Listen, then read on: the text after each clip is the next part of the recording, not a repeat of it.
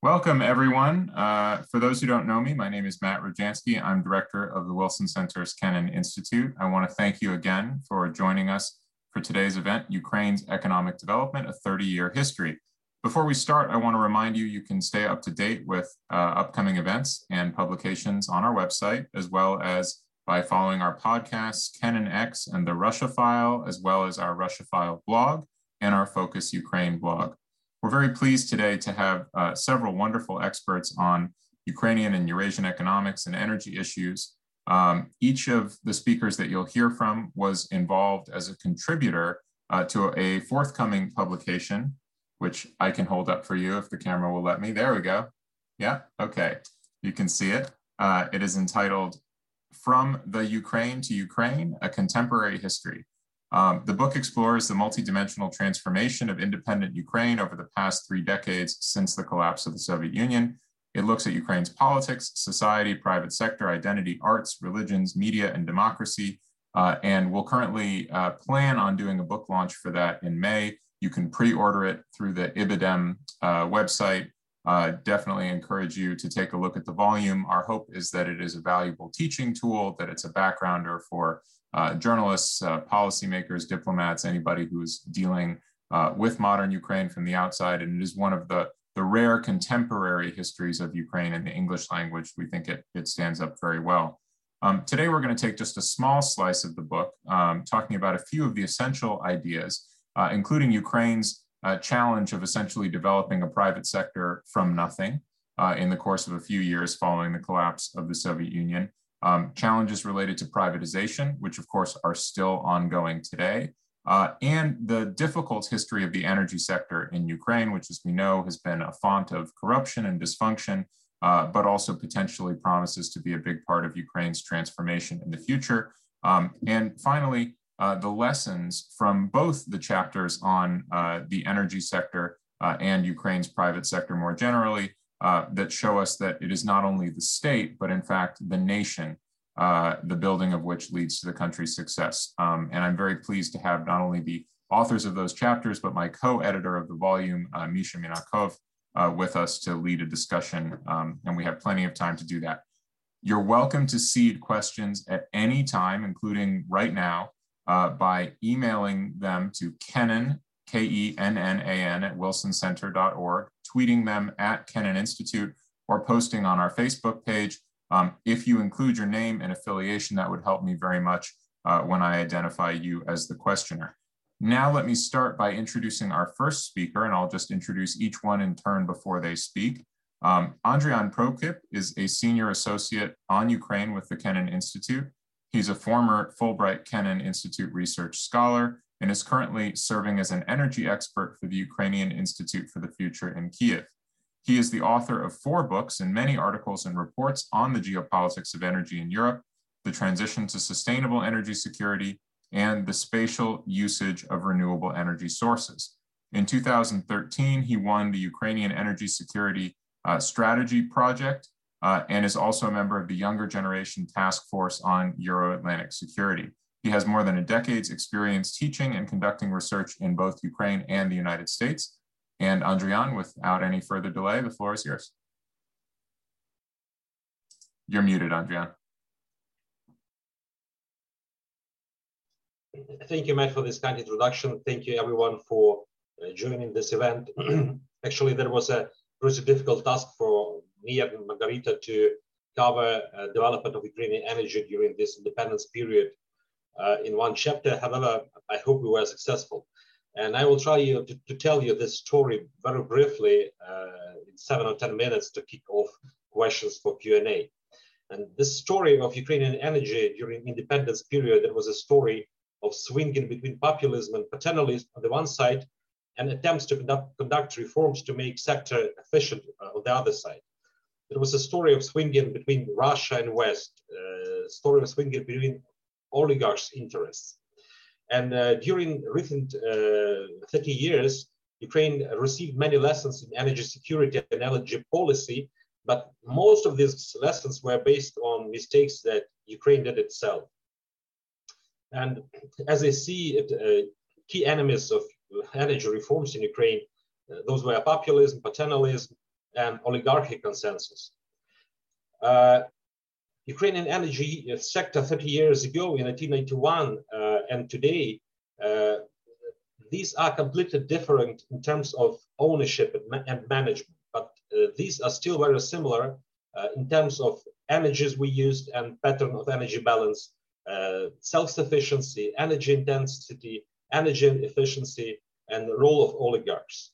1991 was the year of peak energy demand and consumption in Ukraine ever. And uh, consequently, there was a peak of energy production.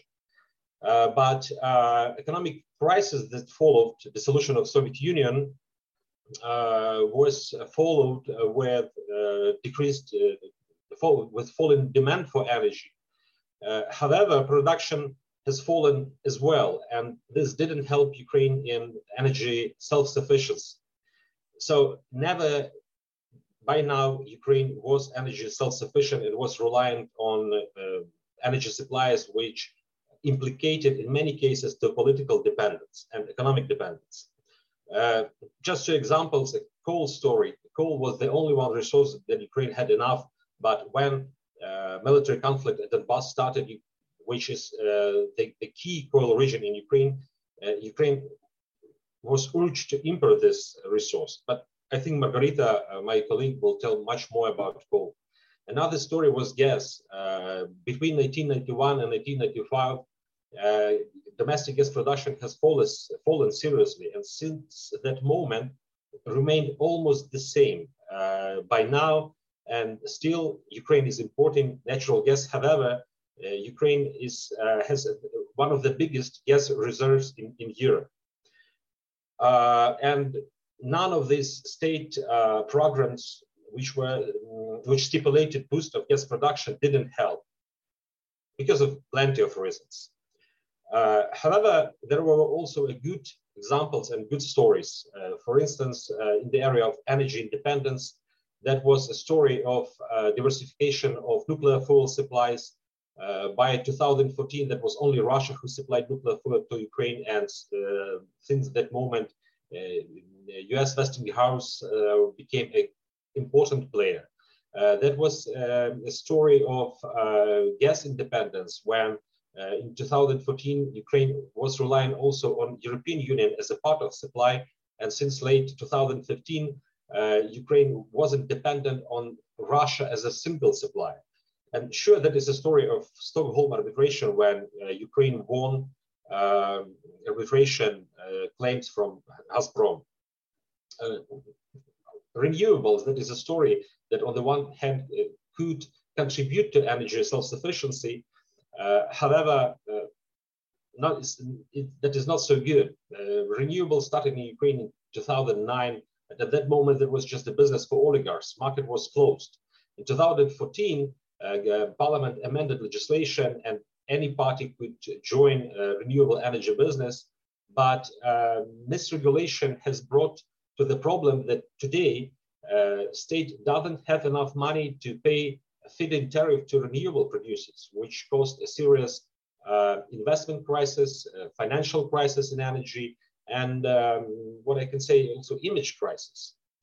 Uh, pricing for final consumers is still unfinished business. When Ukraine became independent in 1991, uh, there was no understanding that since that moment, another state, Russia, uh, was supplying energy resources and Ukraine had to pay for this. So it took uh, so many time to understand uh, that uh, consumers have to pay a real price. In 2010, when uh, Viktor Yanukovych took the cabinet, um, Ukraine joined European Energy Community and hence it had to implement all European energy legislation. However, uh, and this also included establishing real energy prices. However, nothing was done and Mm, uh, liberalization market uh, reform started only in 2014. So by that moment, paternalism was, um, was dominant. And uh, what is a paradox that uh, people demanded from government to have uh, to, to, provide low prices, but at the same time, people didn't trust the government uh, when government tried to conduct some reforms and changes in energy in 2015, new gas market design was introduced, and by now, so we have almost liberalized gas market with, with uh, however, some over regulations, but I hope that uh, this will be you know, lifted uh, this year. And in 2019, electricity market uh, reform was uh, uh, put in forms, in force, and new market design, the same as the European Union, was introduced However, again, overregulated, uh, and again, uh, households uh, do not pay the price that cover real cost of energy. At final extent, all these overregulations and paternalistic behaviors they uh, brought us to uh, serious financial problems in uh, energy sector. Last year was a, a, a real crisis for, for Ukrainian energy companies most of big energy companies were unprofitable. Uh, there was there were serious problems with paying feed-in tariffs to uh, renewable producers, and again there was a serious uh, professional uh, professionals uh, problem. Uh, more than a year, Ukraine doesn't have energy minister, and I don't only acting ministers, and I don't even mention about. Um, other positions in energy sector. And uh, energy uh, intensity, Ukraine is among the global leaders of energy hungry economies. And uh, sure, uh, shadow economy effects on this and the, big share of energy hungry industries in GDP impact on this. Uh, but still, um, enhancing energy efficiency is unfinished business and so many has to be done in future. So there are so many problems in 2020, uh, 30 years after Ukraine uh, became independent. So uh, we managed to solve some problems that we had 30 years ago, but uh, new problems occurred as a result of misregulation. And these have to be solved in the nearest future to uh, support energy because energy sector is an important part of economy and political life as well. Thanks. Thanks so much, Andrian. Uh, I'm going to go next to Dr. Margarita Balmaceda, who is a professor of diplomacy and international relations at Seton Hall University. She's also the Petro Jacyk Distinguished Fellow in Ukrainian Studies at Harvard's Ukrainian Research Institute. Uh, she's a former Wilson Center Fellow, of course, and uh, is a specialist on the on comparative energy politics in the post-Soviet states. Her research follows the complex web of interconnections that accompany the energy relationship between Russian oil and gas producers, post Soviet transit states like Ukraine, and European consumers. Uh, supported by, among others, three Fulbright grants and a Marie Curie Fellowship from the European Union, she's conducted extensive field research throughout Eastern Europe and the former Soviet Union.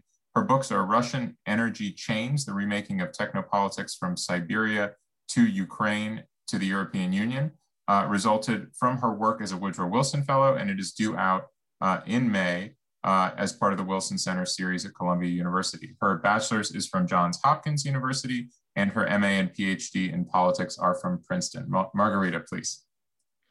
Thank you, Matt.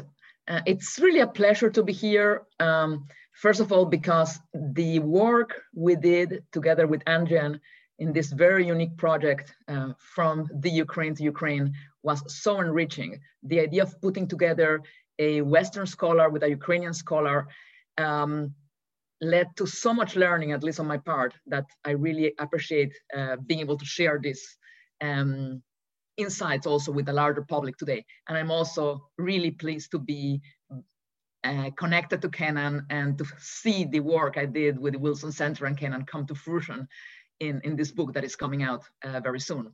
So when I was thinking about my remarks uh, for, for today, I, as an organizational device, I used the, the heading, what have I learned from coal?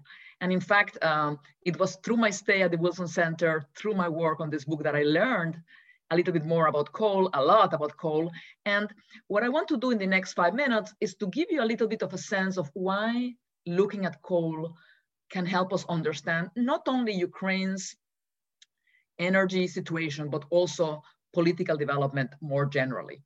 And certainly speaking about coal is not something we do very often. In fact, I didn't even deal with coal in, in three of my books. Um, and we don't talk about coal very often because it's really not sexy.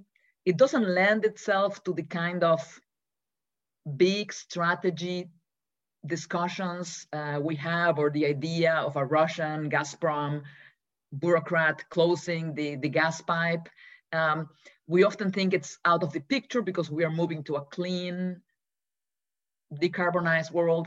But the reality is that coal is in places like Ukraine still very much part of the picture. It's very much part of the picture as part of the energy mix. But even most importantly, and this is what I learned through my Wilson Center and Kennan project, it's part of the picture because it's set into motion a number of tendencies, a number of impulses that are still very much with Ukraine today. So I just want to give you a sense um, of some of the things that looking at coal can teach us. And obviously I cannot go in detail about this, but I think they're worth thinking about. The first thing that looking at coal teaches us is that not all energy sources are equal.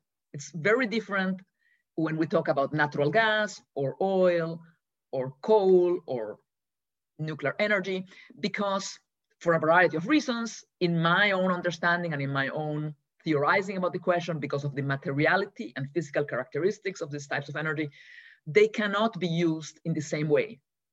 Um, in, in, in, the book that I'm about to publish, I, I go in great detail about this and I explain how the physical characteristics of natural gas, for example, as opposed to a liquid type of energy like, like crude oil, as opposed to coal, which is a bulk um, product, matter tremendously for the ways in which not only Russia could deploy them against Ukraine, but also matter in terms of the way actors within Ukraine may use them. So that's the first thing we learn about coal, and I will, through coal, and I will go in uh, more in detail about that in a moment.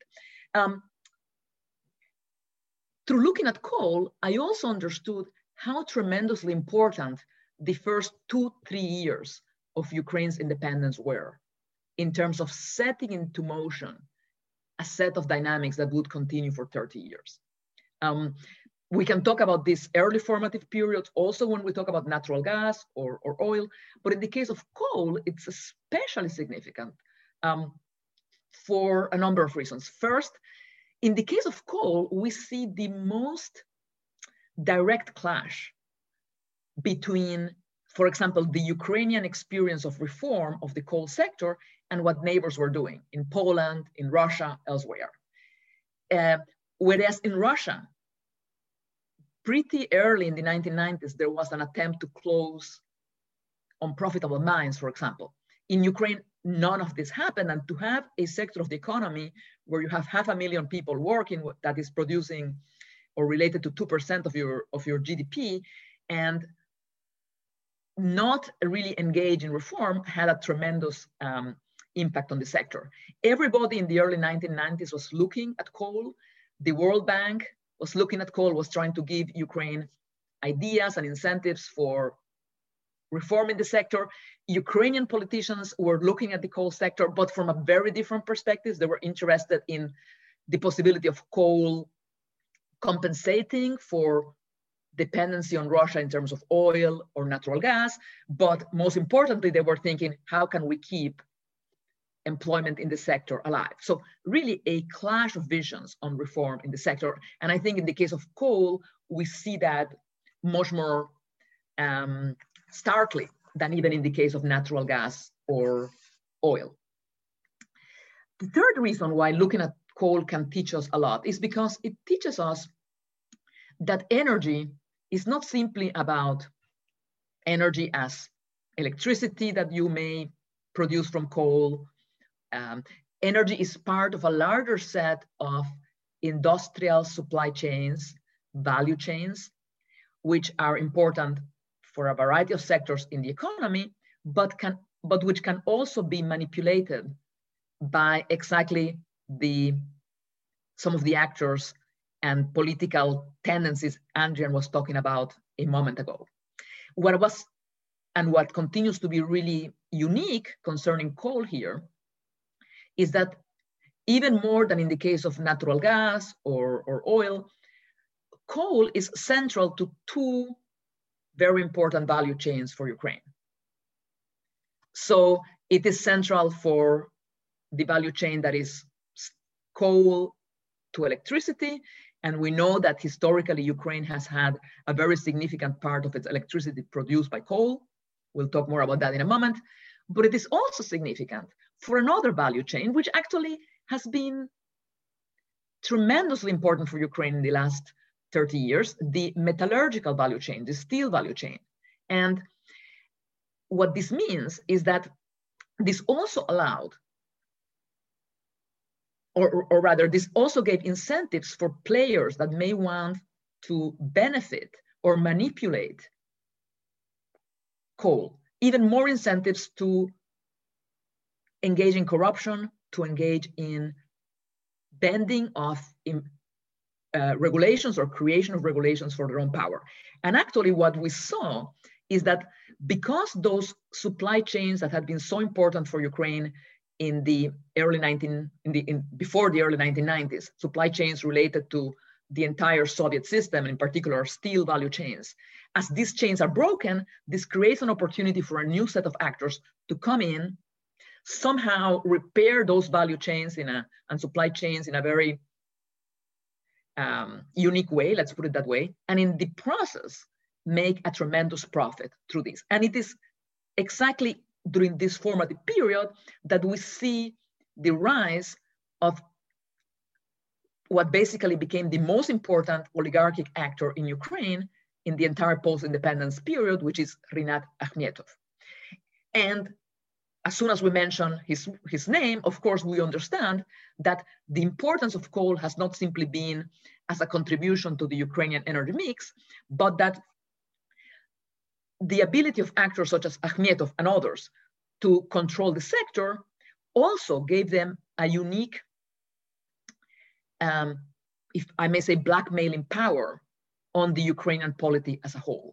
That blackmailing power had to do with their ability to somehow maintain employment in the sector and in the process appropriate for themselves the enormous amount of subsidies that went into the sector. This blackmailing had to do with the possibility of blackmailing or threatening the rest of Ukraine with the threat of you know, ugly miners going into Kiev, which already happened in, in the 1990s, or with the threat of Donbass separatism. But it also involved the utilization of a very vertically structured industrial chain having to do with some of the technologies used for the coal metallurgical chain to support the party of regions and money from this change to actually support it directly. So not only getting the vote through that vertical structure, but supporting it materially. So uh, to close, I want to say that um, coal is also very important for understanding the challenges facing Ukraine today for basically two reasons. First, although since 2014 and the, the Russian intervention, Ukraine has been able to reduce its purchases, for example, of Russian natural gas, or at least contractually Russian natural gas. Uh, in the case of coal, it has really been um, a very weak link in the, in the country's energy chain, in particular because so much of that supply chain that involved now uncontrolled territories was key for the supply of energy. The types of coal that were used, the types of factories, the types of power plants that were used to generate electricity using coal were very clearly specified for types of coal from that region. And that has actually turned from a from the guarantor or possible guarantor of Ukrainian energy independence that it was seen as in the early 1990s to really um, a very weak link in its economy. And finally, there is no possibility of talking about reintegrating currently occupied or uncontrolled territories in Eastern Ukraine without an economic perspective for those regions. And if Ukraine does not grasp what can be the way in which the coal sector, the metallurgical sector can be developed in a way that is sustainable, it will be very, very hard to bring those populations back into the nation. Thank you. Yeah, it's thank you very much, Margarita. You concluded, I think, on a very poignant and important point. Um, let me introduce now Ilona Sologoub, who is the CEO and editor of Vox Ukraine, an independent research organization cons consisting of experienced economists and lawyers, uh, before which she was a member of Vox Ukraine's supervisory board. She's also a management team member at the Kiev School of Economics, which she joined in 2010 as a researcher and was later promoted to be Director of Economic Policy Research. Before that, Ilona worked in the banking sector, performing market and operational risk analysis. She's had experience developing and implementing market risk models, writing analytics on various topics, including the Ukrainian and global economies, social issues, and market research. She graduated from the EERC uh, master's program in economics, now the Kiev School of Economics, and was a lecturer as well at the Kiev Mohyla Academy. Ilona, please, the floor is yours. Thank you. Um, thank you for inviting me to this discussion and also, of course, to Mikhail for arranging this uh, very impressive book. Uh, I think it will uh, be helpful and successful. Uh, so um, I was involved in the production of the chapter on private sector development and here I present just uh, two slides uh, with barriers and successes. And uh, the more I think of it, um, the more I come to con conclusion that uh, a lot of uh, these barriers to private sector development are rooted in the mm, two decades of roughly 1920 to 1940 uh, when everything related to private sector uh, was repressed or ex extinguished by the state, uh, this so-called military communism uh, model and its um, uh, developments. Uh, so although if you look at the numbers, you will see that uh, private sector is quite well developed in Ukraine and privatization has been a success. Uh, like thousands of uh, prime, primarily state-owned enterprises or entities were sold uh, in the middle of 1990s. Uh, also, a lot of uh, large enterprises were sold in 2000s. Uh, if you look deeper at that, uh, you could uh, see that everything that could go wrong actually went wrong. Uh, so this refers to voucher privatization.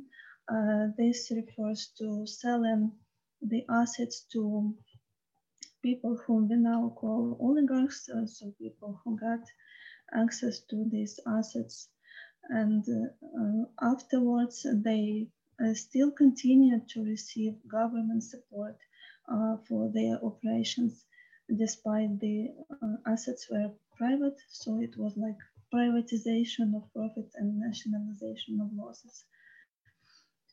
Uh, and uh, uh, the reason for, for, that, so you can you could come thus to a paradox so that uh, on the one thing the state uh, is uh, rather weak and is not present in the private sector that much, but on the other hand, if you are close to the state, you can get a lot of preferences for your enterprise and a lot of support uh, from the state. So uh, it's like a complicated relationship, but uh, there are people who can who know how to benefit from that.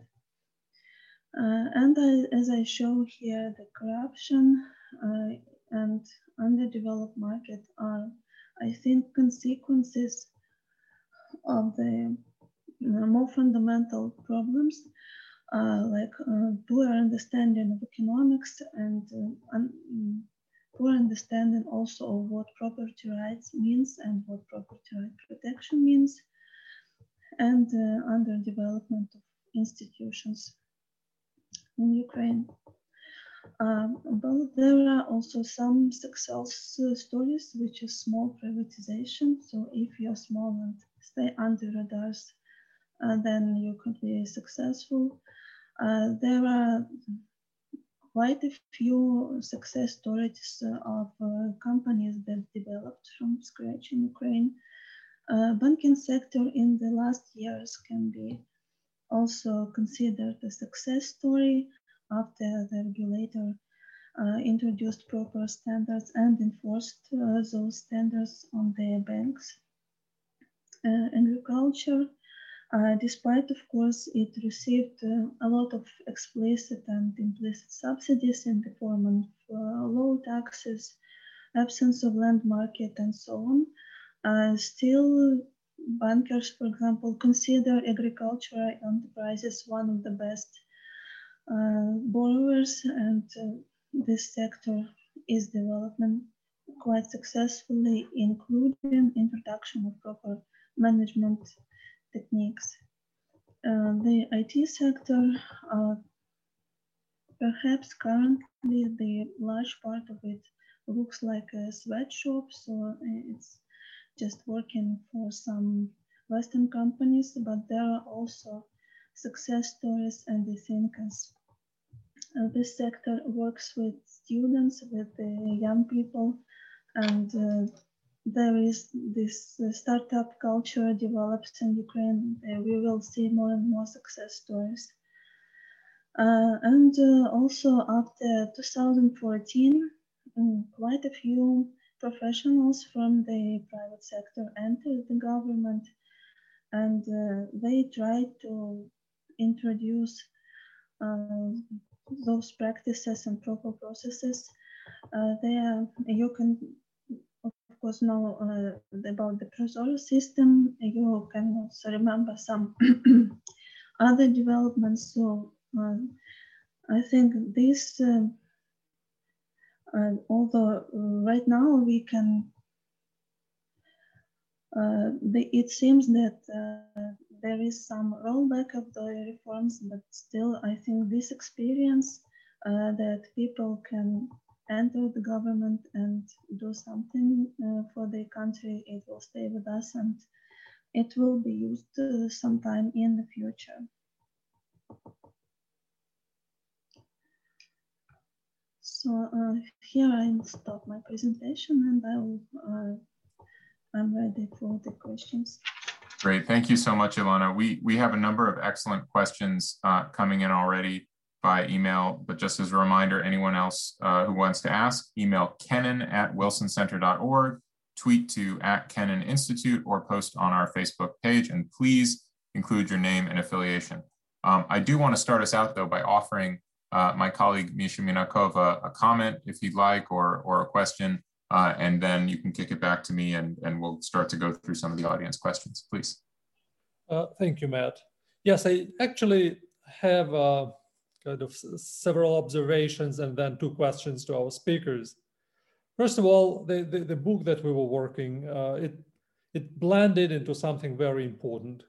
Again, Margarita mentioned that this cooperation of scholars from two different academic cultures have been creating something very valuable also for themselves um, in terms of understanding how how different can be the same science uh, being or the, the, same research being done on the soil of United States or uh, look at the uh, result at every chapter uh, in our book, um, I, I think it's it's the victory of universalist nature of, of, the science. So I'm very glad that we came up to, the moment when our uh, book is present and it has the, the form that it has now. And now, uh, closer to today's topic, uh, when I was listening to Andriana and Margarita and to Ilona's presentations, I was keeping in mind this, I was still a student when I was reading the uh, decision of the Cabinet of Ministers of 1994, which had a list of privatization of the companies and plants and other assets uh, for privatization. Recently, uh, in a publication of 2018, there was an assessment saying that this plan of approximately 22, 23%. So basically, within 25 years, only a quarter of the list was privatized. And here is, is the question to Ilona, what was happening with the, uh, what is happening with privatization today? Recently, we had a decision of Cabinet of Ministers again to relaunch the privatization in 2021. Uh, and my question is, why do we still privatizing? What happened to this old privatization list? Well, it's provocative question, but I, I think uh, it's a good pass for Ilona to, to respond. And then I have a question to Margarita and Andrian. So part of the transition and the ideology behind it, it was that in the post-communist, post-totalitarian states, the public sector would take would actually take place. So this great great distribution, bifurcation would return into Ukraine, Russia, Belarus, and so on. And uh, my question is, how, how this division on public and private spheres uh, have actually influenced the development of energy sector. Are today's energy sector, Ukrainian energy sector companies, like, are, are they private really? Are they public really? What kind of nature do they have? Thank you. I'll, I'll stop with this.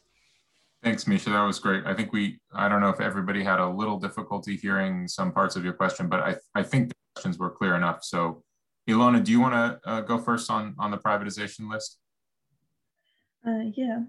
Well, first of all, the privatization list is now much shorter than it was. For example, in 1996, if I remember correctly, alone, about 50,000 enterprises were privatized and today we have about uh, 300, uh, 3,500 uh, state-owned companies, of which uh, I think about 200 will remain state-owned. Um, uh, why we didn't privatize these leftovers for a long time? Uh, there are different reasons for large companies. these are clashes of the um, vested interests uh, of those who wanted to privatize, other parties who wanted to have this enterprise, and those who didn't want uh, to privatize it but wanted to, to have it under their control. Uh, for example, there are some companies uh, with majority uh, state share, uh, but which are controlled actually by private businesses. another thing is it uh, and it relates especially to small privatization and to local governments. Uh, this is um, fear to do anything because um, on the side of officials, uh, because if you do something and you know sell the assets which you don't need then the prosecution could come to you and say why did you sell it for like 2000 and not 3000 or something like that and uh, until uh, there was launch of Prozorro system, where everyone could see that the, uh, you see the transparent auction and who bid it, who, who got this asset, they were actually afraid to, to act. And uh, the third reason um, is that we had previously some rules that were uh, slowing down the privatization uh, of uh, this especially refers to large assets. And uh, these are rules like for example selling some shares on the open market or uh, too complicated procedures for uh, primary evaluation of this asset and so on. So that the government was trying hard not to sell it cheaply but in the end uh, it didn't sell it at all so this would be my answer to that. Thanks, Ilona. And um, Margarita Andrian, uh, who wants to go first on talking about the public versus uh, private spheres in the energy sector? Go, go ahead, Margarita, you're muted. Thank you. Let me take a, a, a bit of a stab at this. Um, one of the really interesting uh, things about studying Ukraine is that it really challenges that idea that this is going to be a, a transition to private economy because what we see is that Ukrainian oligarchs very soon understood that it was more beneficial for them to have an informal control of formally owned companies than to officially own them. And um, we see that very clearly in the coal sector, um, all the battles for the control of coal mines and um, iron ore mines and, and other, things. Um, it's interesting because this, this develop a little bit differently in, in different subsectors of the, of the energy uh, field. In the case of coal, that was very strong, let's say until around 2004, 2005.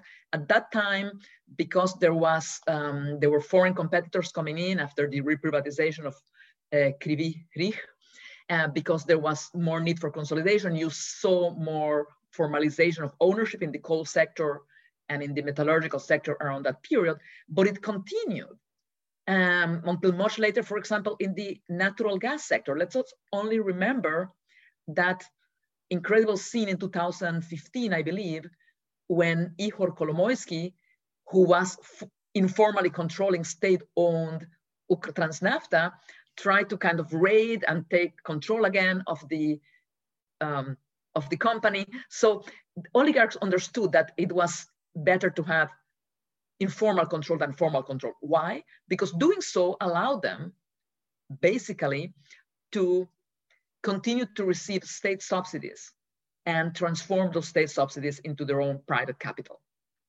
Some of this has changed, but some of this has remained. And in another aspect of the question, of the very interesting question uh, raised by Mykhailo, there is still a bit of an lack of clarity in Ukraine about the difference between state property and public property, which is another aspect of this issue. And this became very, very clear um, a year and a few months ago as Ukraine finally had to com com comply with European Union regulations about the unbundling of NAK Naftogaz Ukrainy, all these EU uh, regulations that Ukraine had signed into as, as a member of the energy community, regulations requiring the separation between production, transmission or transit and distribution. And until the last minute, Naftogaz wanted to keep the, this united or to keep control, uh, direct control and ownership of the transmission sector. So unfortunately, um, I do not think that there has been a sufficient clarity about these different types of ownership in Ukraine and the number of loopholes. And I think this is something Ilona indirectly has alluded to in her presentation, and she may want to talk about more, the number of loopholes concerning corporate governance and property rights have allowed um, a tremendous amount of um, corruption in, in those sectors. Andrew? Thank you. Thanks. That, that's a really good question. Uh, you know, uh, in Ukraine, uh, government always tries to sell unprofitable company, but nobody want to buy it. and uh, in the case of profitable companies, um, state prefer using these companies to um, to take money for subsidizing like final consumers. Uh, that is also a kind of misusing uh, and there are also co companies which state-owned companies which are unprofitable but can be profitable. And these are profitable uh, as a result of misusing by some uh, persons, including oligarchs. Uh, Margarita already mentioned Ihor Kolomoisky. So uh, even now, he, he was misusing uh, the biggest uh, company, thermal power producing company. And authorities couldn't change management uh, efficiently, change management in the company. they, they had to use riot police twice to do this. Uh, but, but still, uh, there are a lot of uh, unprofitable companies uh, which uh, will never be sold. And this problem sh should be solved. That is the case of state-owned coal mines. Uh, these state-owned coal mines uh, generate, uh, produce less than 10% of all coal in the country right now and contribute just, if I'm not wrong, 0.2% of GDP in the country.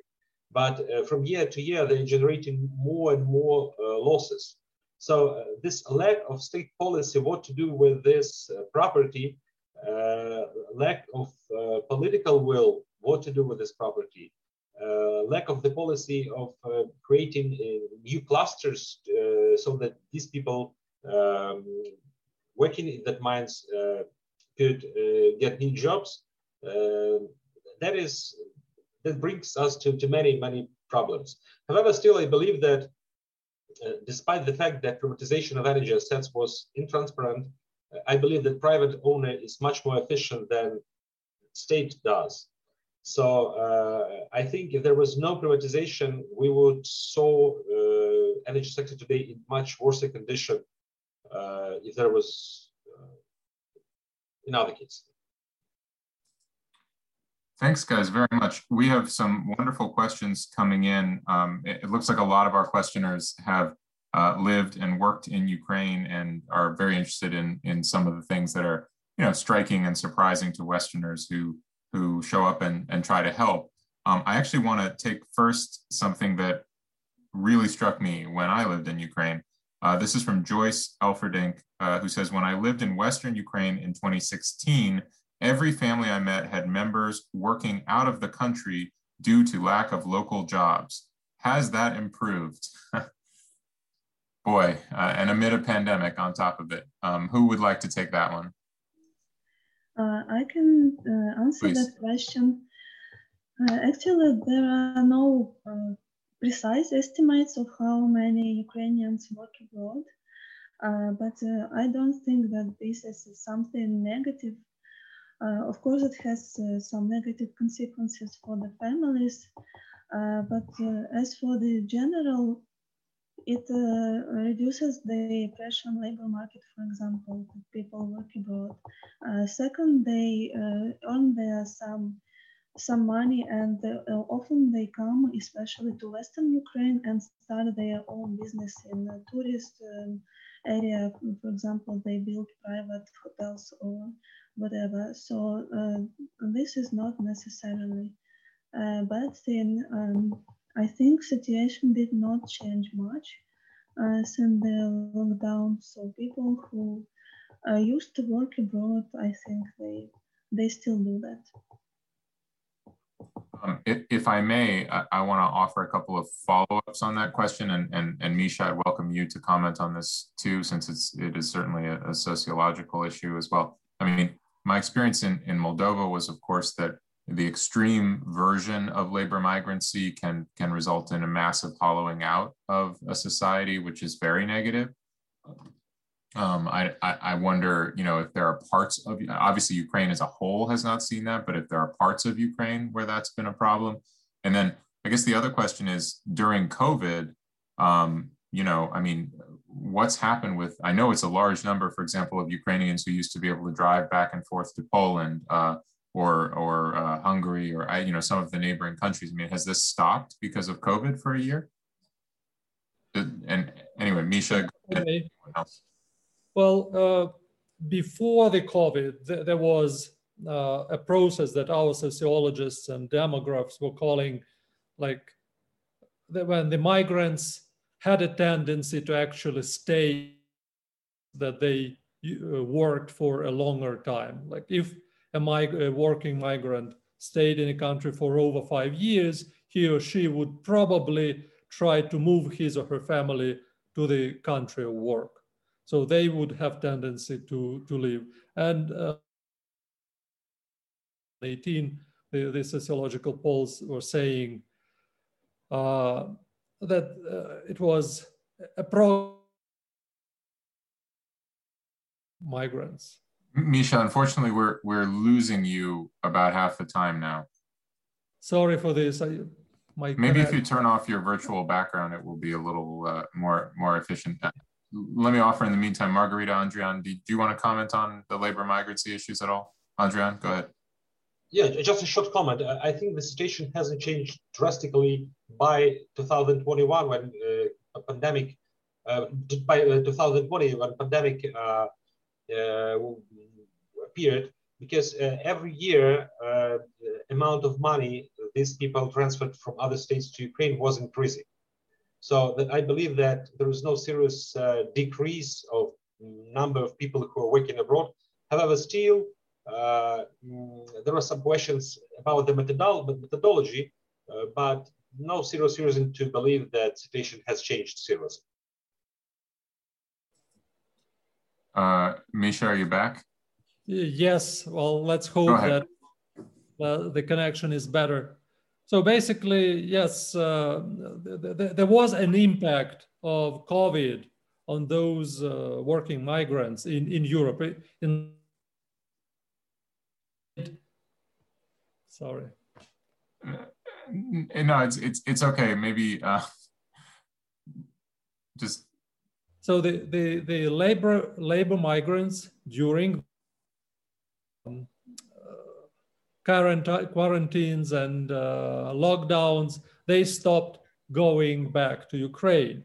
So it creates new incentives for them to localize and to However, uh, the, the recent report, the recent report by EU. Yeah, and uh, unfortunately, I'm sorry, Misha, we, we keep losing you. Um, Margarita, did you want to comment on this? Because I, I, can also go to any other questions. Lots. You're muted, Margarita. I let it. I let it go for now. okay. Okay. Great. So so next I'll take a, a question here from uh, Gunther Rosenitz, uh, who directs the Austrian Peace Academy. He asks uh, a, kind of a number of questions all combined together, but I'm just gonna read it. Um, what are en uh, Ukraine's energy goals regarding pollution and nuclear power? Um, there are some Ukrainian water plants in the far west which are affecting Moldova. Can you explain this issue? And what could be areas of cooperation between Ukraine and the EU on, uh, I guess, green energy um, and, and likewise, how does that look between uh, Ukraine and the US? So kind of a lot of questions packaged in there. Um, Margarita, Andrian, I think uh, one of you ought to tackle that first if you're willing. Maybe I'll, I'll, start. Oh, okay. Yeah. Uh, so uh, regarding nuclear power, so nuclear is crucially important. Ukraine is uh, responsible for more than 50% of electricity produced. So uh, energy strategy uh, says that Ukraine will pay uh, extremely important role to nuclear power. And except of this, there are no specific benchmarks. Uh, but now, uh, so last year, uh, National Nuclear Power Company, Energoatom, had losses about $5 billion, not dollars, Okay, but th that was the first year when it was um, unprofitable, and there was still a question: uh, what money will be used to build new uh, nuclear power units? However, uh, as I see for next 20 years, uh, existing power units uh, still can be used safely. Um, so, state says that we will use uh, nuclear power in future. Uh, regarding uh, hydropower plants in Moldova, that's true because uh, there are a number of energy facilities on Dniester River, and Dniester is a crucially important source of water for Moldova. About 90% of water comes from this river.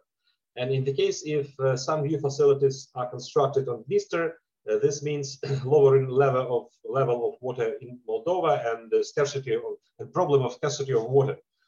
so there are plans. There are plans uh, to construct new uh, hydropower plants on uh, Dniester, but uh, still uh, we are too far from implementing these plans.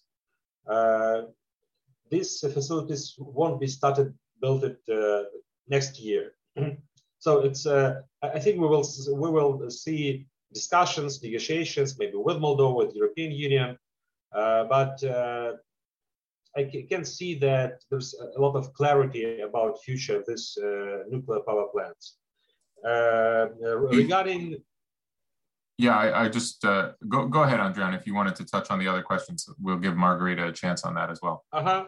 Uh, regarding pollution, so now before uh, new climate conference, we are still discussing about the, uh, Ukrainian uh, input uh, in um, carbon uh, pollution decreasing.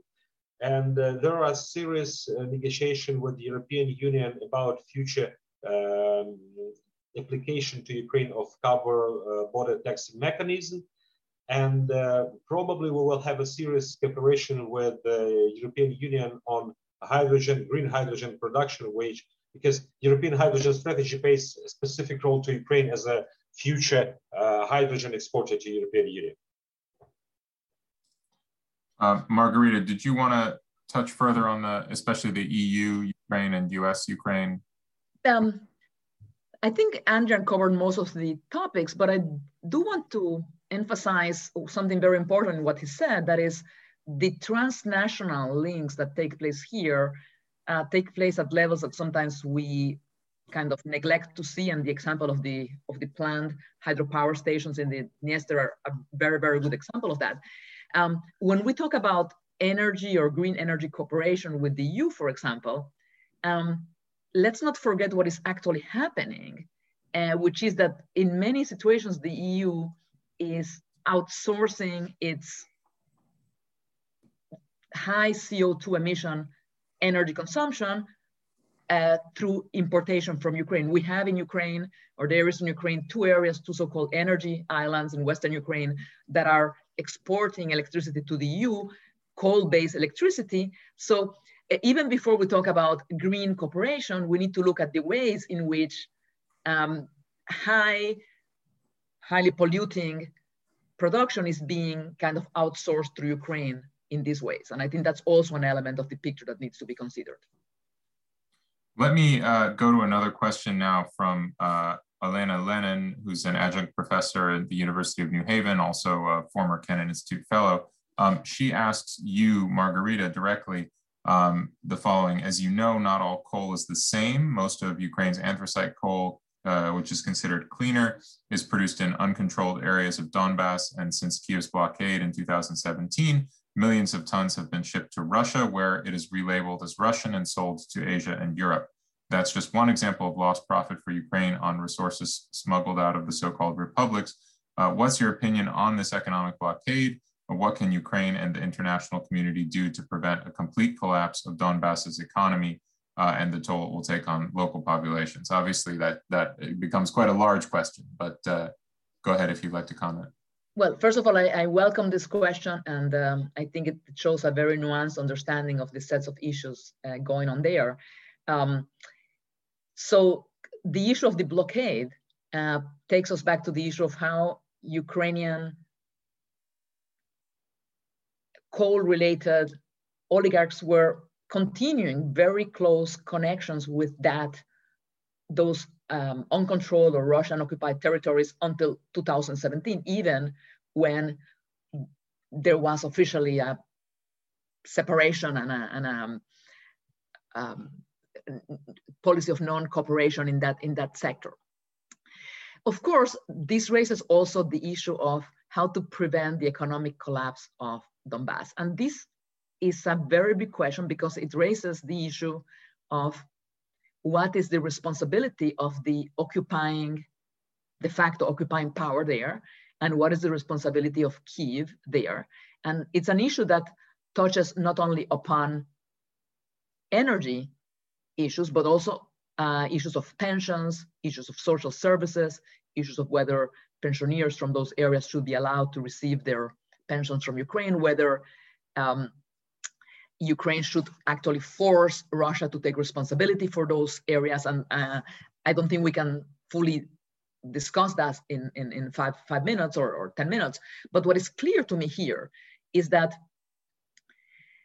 as dysfunctional as the as dysfunctional in efficiency terms and in long-term terms as the coal metallurgical sector was in that area before 2014, what we have now is not only the dissolution of the links with the rest of Ukraine, but a horrific situation there for the workers of the sector, um, total lack of workers' rights in the mines, in the uh, uncontrolled territories, um, and a lot of mines that are that had been um, flooded with water. So these are very, very serious issues. what can Ukraine do or what should Ukraine do to stop this is also a political question, which I think is, um, is a matter of, of what policies are pursued, whether to try to keep the or support maintaining those territories afloat or to force Russia to live up to what it has done in the region.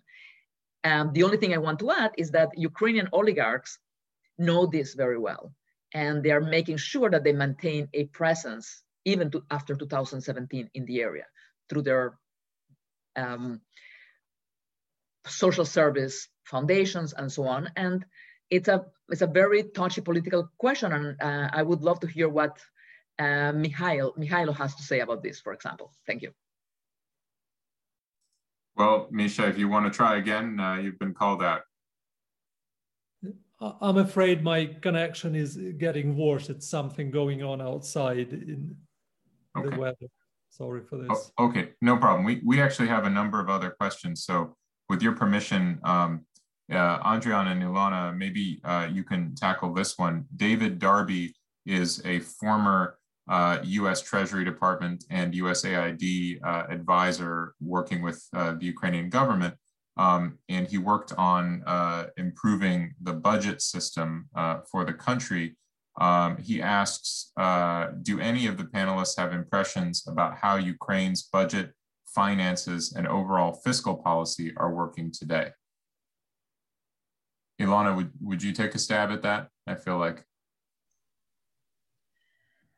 Uh, yes, uh, so I would say that the uh, fiscal system is working okay. Uh, so in the, I think 2019 and before that, a few changes, there were a few changes to legislation um, that, um, for example, introduction of some fiscal rules or um, there were some legislative grounds for introduction of uh, three-year budgeting and so on. So like basically uh, there is uh, uh, the legislation for that, but we need to see, of course, the implementation of this new developments in the budgeting. Um, so I wouldn't say that it's as bad it, as it was like before 2014, but it's uh, obviously not perfect because many government institutions uh, do not yet understand uh, what a program budgeting is I mean, proper program budgeting that you need to achieve some policy goal with your budget and so on. They are used to this uh, line budgeting and try to keep it as long as possible. Uh, but uh, there is some slow progress. For example, uh, a review of expenditures has started and has been completed in a few ministries or government agencies. so we hope that with time this this will improve. And of course, the cooperation with the IMF is important in this respect. So this is like an external incentive to keep the budget deficit within within reasonable limits. You know, you mentioned you mentioned the IMF, Ilona, uh, and, and Andrian, I'll come to you as well, if that's all right. Um, my question is that uh, repayment of international debt is actually a huge percentage of the Ukrainian state budget. I know it varies from year to year, but uh, you know, if that's if that's correct, is it is this kind of like a one step forward, two steps back kind of problem where where you know all of the things that Ukraine tries to do with its budget gets crowded out by this you know kind of debt burden? Well, actually, that's true. Uh, the debt burden is increasing.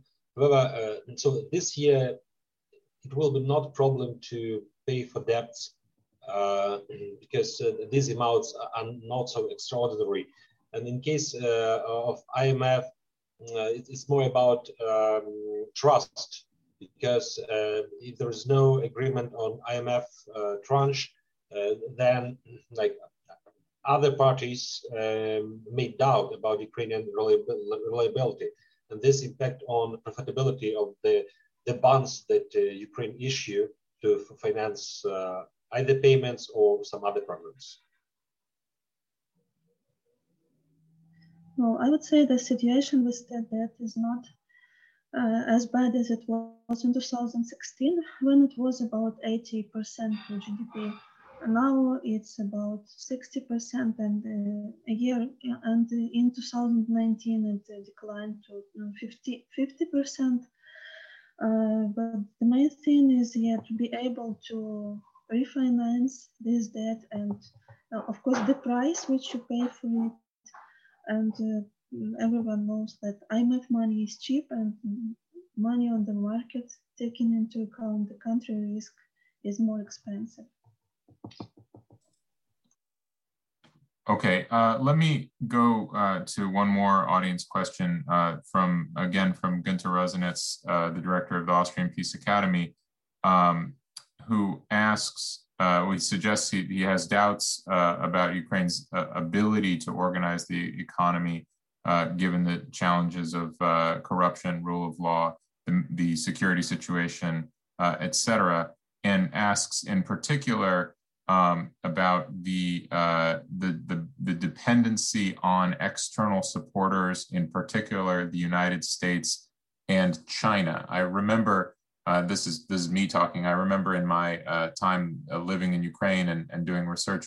This um, this was in the very late Yanukovych period that you would always have this kind of specter of well, you know, if it doesn't work out in the Russian vector or the Western vector, we always can go to the Chinese.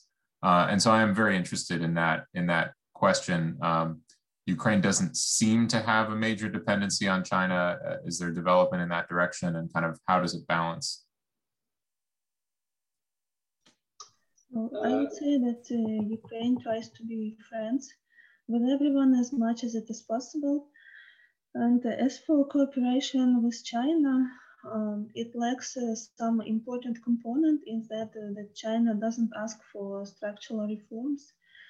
Uh, so uh, yeah, of course, we have some projects financed by China in Ukraine, but I think that cooperation with international organizations like the IMF or the Western governments is more important in in the for the institutional development of Ukraine.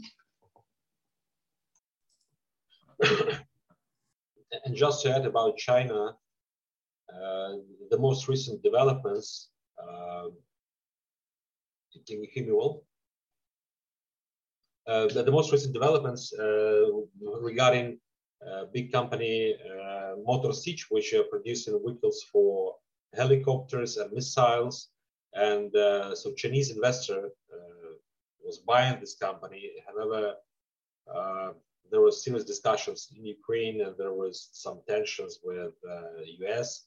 because U.S persuaded uh, Ukraine not to sell Motor Sich. So at final extent, there was a decision on nationalization, and uh, there was uh, there were sanctions imposed regarding U.S. investor. So that's very interesting how Ukraine-Chinese um, relations will develop in the nearest future. And the question, how will this uh, impact on uh, Ukraine-China international trade? Because uh, export to China was uh, increasing in recent years. So uh, th that's going to be very interesting development uh, in Ukraine-China relationship. If I can, uh, I'd like to ask, uh, maybe as a kind of concluding topic, uh, a question about my my own work. Um, again, this you know this goes back to before the Maidan, but my perception was the situation really didn't change dramatically. And this is around the problem of uh, or raiding in Ukraine, um, where essentially what it has most of all to do with is the battling among different sources of power and the fact that you know ironically in russia you used to have huge problems with raiding and then putin established a power vertical and basically the problems were reduced because it was clear who you went to to validate your control uh, over particular assets.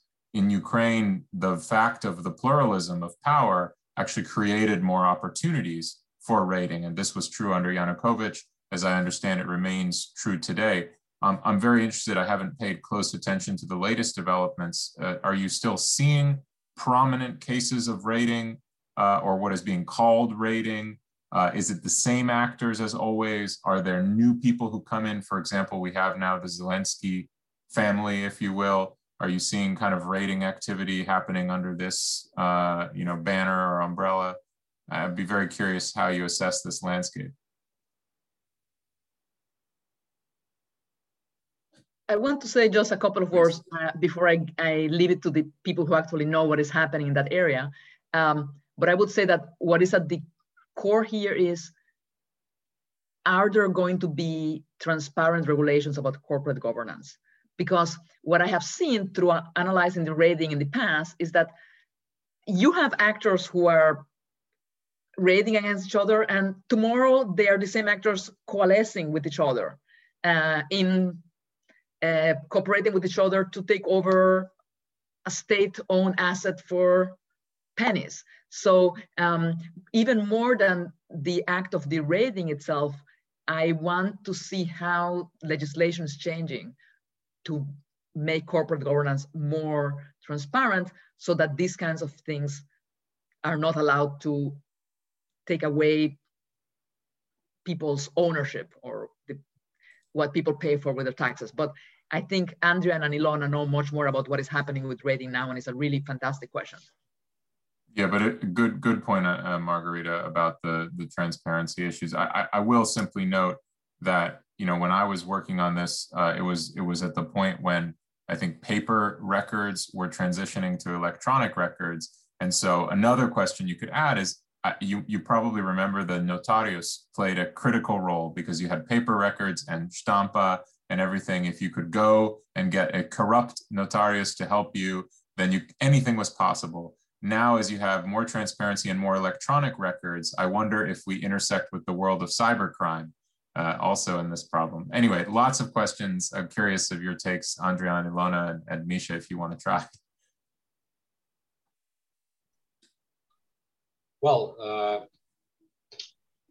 the problem that you described was all these notarius uh, uh, was changing documents. This still exists. So uh, these uh, crimes uh, still are popular. Especially it's about stealing property and spirits um, and, and, stealing lands. but and so I haven't met any specific, you know, index that me measures uh, these things.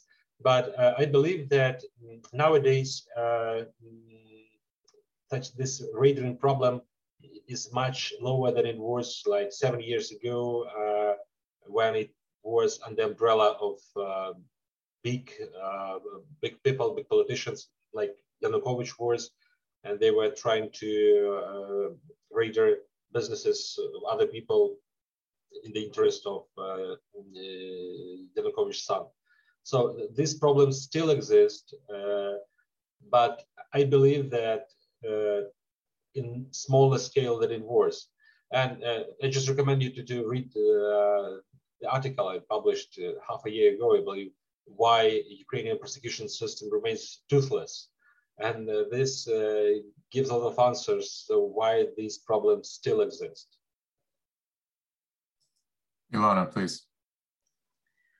Uh, I'm not very familiar with this problem, uh, but what I see from the, the news there is not much there is not much uh, discussion of leadership so probably people are finding some easier ways uh, to earn money if they want uh, than to grasp some others uh, property and uh, of course electronic registers uh, help although there was recently a discussion that um, state land, some of the state land disappeared somehow from the state ownership.